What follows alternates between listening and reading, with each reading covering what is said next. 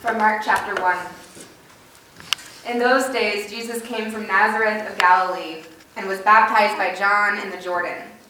And just as Jesus was coming up out of the water, he saw the heavens torn apart and the Spirit descending like a dove on him.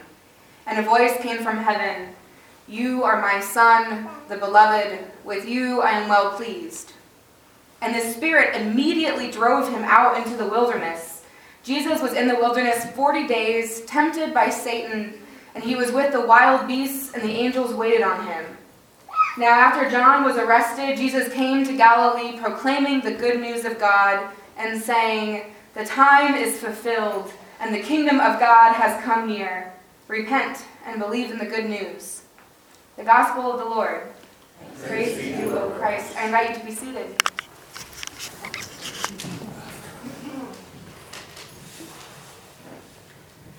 Yesterday, I slept in until almost noon. I can't remember the last time I slept in that late. Even when I had a really bad stomach bug a few months ago, I still got up before 11 a.m., even if it meant going back to sleep at 1. And sure, baby Hadley woke us up a few times Friday night, but that's not totally uncommon for us.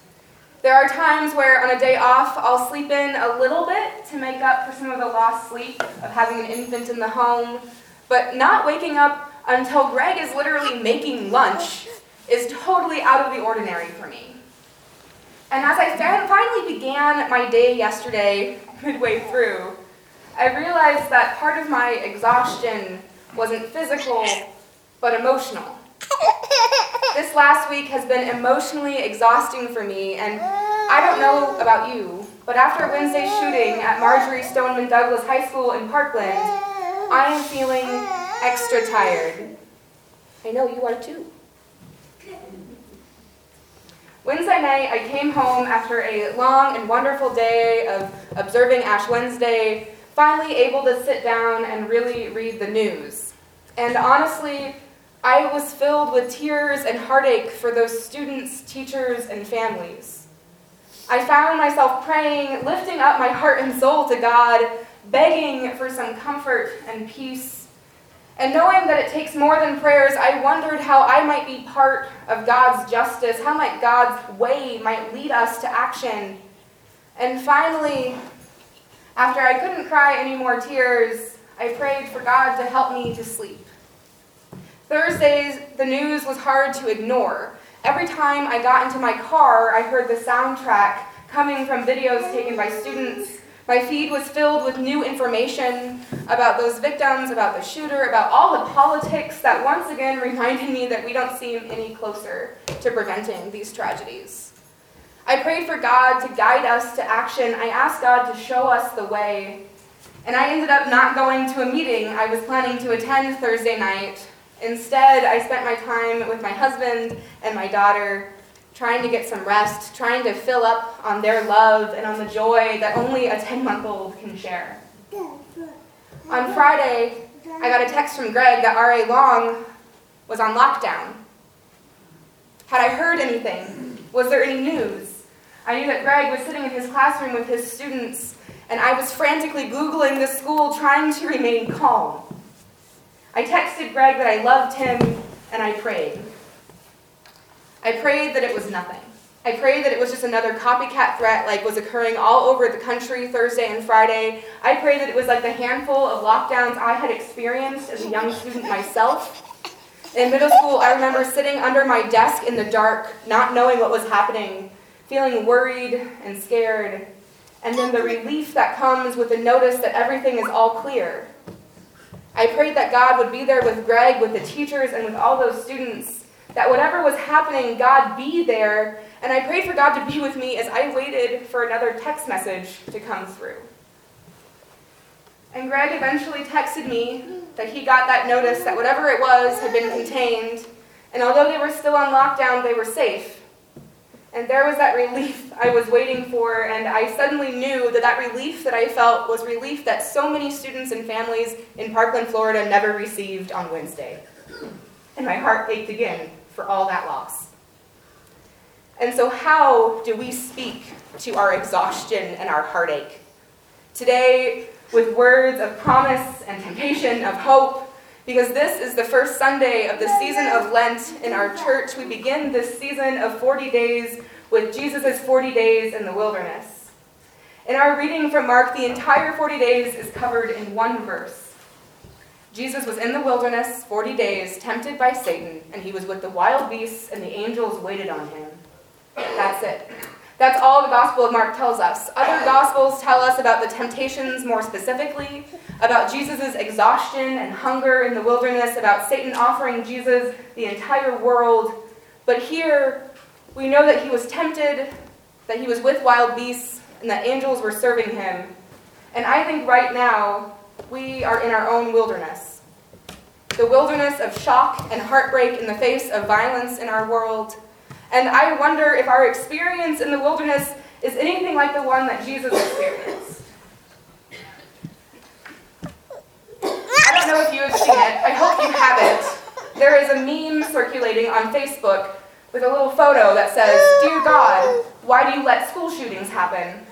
And the response is, Well, I'm not allowed in schools. Signed God.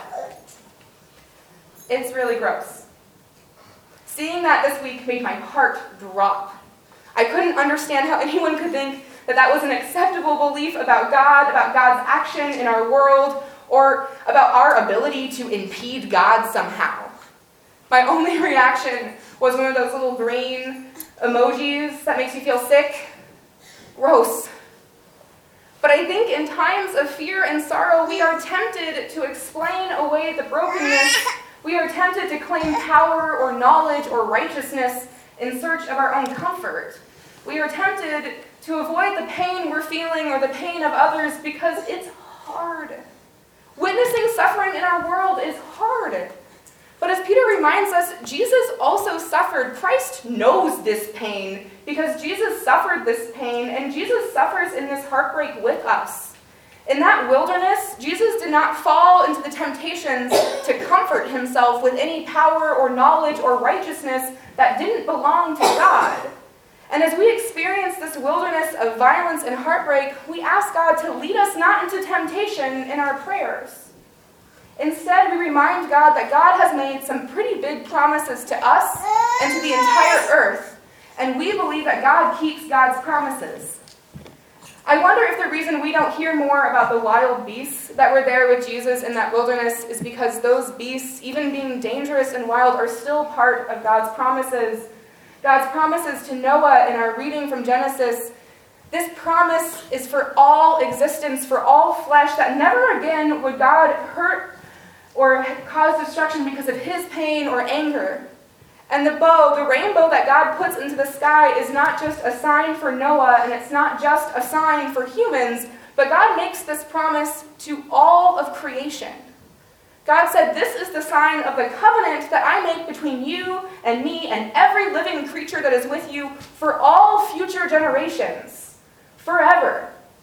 An everlasting covenant, an everlasting promise to the wild beasts that surround Jesus in the wilderness, and to us when we witness wilderness in our lives and in our world.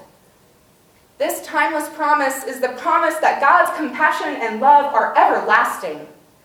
So that when we lift our prayers, we pray that God guide us and strengthen us to act in our world. So that even in the wilderness of our world, our exhaustion, the pain, and the heartbreak we feel, in all of this, we know that we are not alone. In the midst of temptation and wild beasts, Jesus was not alone. Angels, messengers of God, were there with him, serving him, ministering to him, reminding him of God's compassion and love. So that with prayers and love, Jesus could take action. After those 40 days, even in the midst of the fear around John's arrest, Jesus comes to Galilee to proclaim the good news of God that God's kingdom has come near even if it's not obvious, even if you might not know what it looks like or how to find it, it's here. In the everlasting covenants, the timeless promises God makes to us, it's these promises of compassion and love. Our reading from Genesis tells us, tells you that God promises to never, ever forget you. To remember, even in the midst of the brokenness and the downpour of pain in our world, that the sun of God's love can shine just enough through any kind of rain to make a rainbow. Our reading from Peter tells us, tells you that God promises you in baptism that it's not your righteousness that saves you, it's not your power, it's not your knowledge. What saves us is Jesus. It's Jesus, this beloved Son of God, who goes into the wilderness of our world, who faces temptation and sin, and who experiences all the suffering temptation and sin and violence can place on a person. It's Jesus who takes all of this violence and brokenness to the cross in order to bring us to God, to make our unrighteous selves righteous, to bring us out of the brokenness and death in our world, and to make us alive in the Spirit. In our baptisms, we are promised new life. We are promised eternal life in Jesus so that in the midst of our pain, in the midst of our suffering in this world, we can know that our temptations to comfort ourselves with power or knowledge or self righteousness are only distractions from God's presence in our prayers and in our lives. We know that in the midst of the fear of the dangers of our world, like the wild beasts surrounding Jesus, that God's promise of love and compassion is for us and for all creation and in all of it, in that high school in Parkland, in my car as I listened to the news, in my fear as I read those text messages from Greg, God is there. Period. Whether it's angels or messengers of God, our prayers, the prayers of those around us, or just simply God's presence, God is there. We are never alone in the wildernesses in our lives. And it's this promise, this everlasting covenant, that gives us the courage to pray and to do. That after his 40 days in the wilderness, Jesus went out and proclaimed that good news. He served those he met, ministering with healing, with comfort, and with a call to change and to take action around him. Jesus shared God's promises of love and compassion, of presence and hope, of good news. The time is fulfilled, and the kingdom of God has come near. Thanks be to God. Amen.